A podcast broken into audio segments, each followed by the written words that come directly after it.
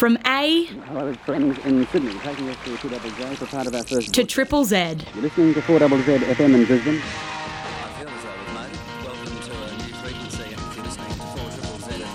Broadcasting on a frequency of 102.1 megahertz for the first time, and an effective radiated power of 4 kilowatts. On December the 8th, 1975, at 12 noon, 4ZZ FM went to air.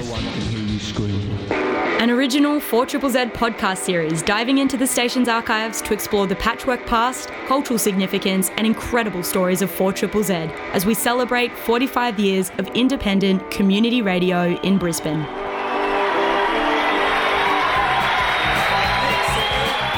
Over six episodes, hear stories about how our fiercely independent newsroom thrived under corrupt Queensland government in the 80s. Hi, is Mr. Petersen in?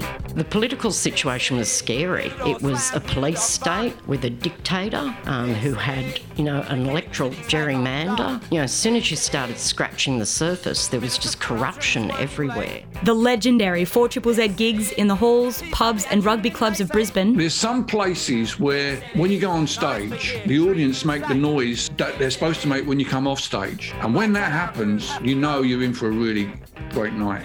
You know, it kind of like the audience, it means the audience are already fired up. And they're not just like really pleased to see you, Bill. It means they're really fired up. how oppressed communities found a platform on the station. has now left the premises with the security guard.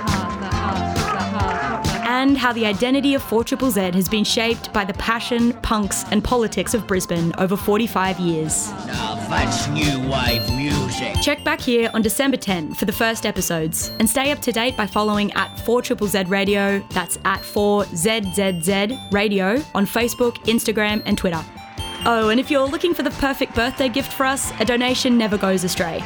Just follow the link in the show notes. It's all tax deductible. See you on December 10.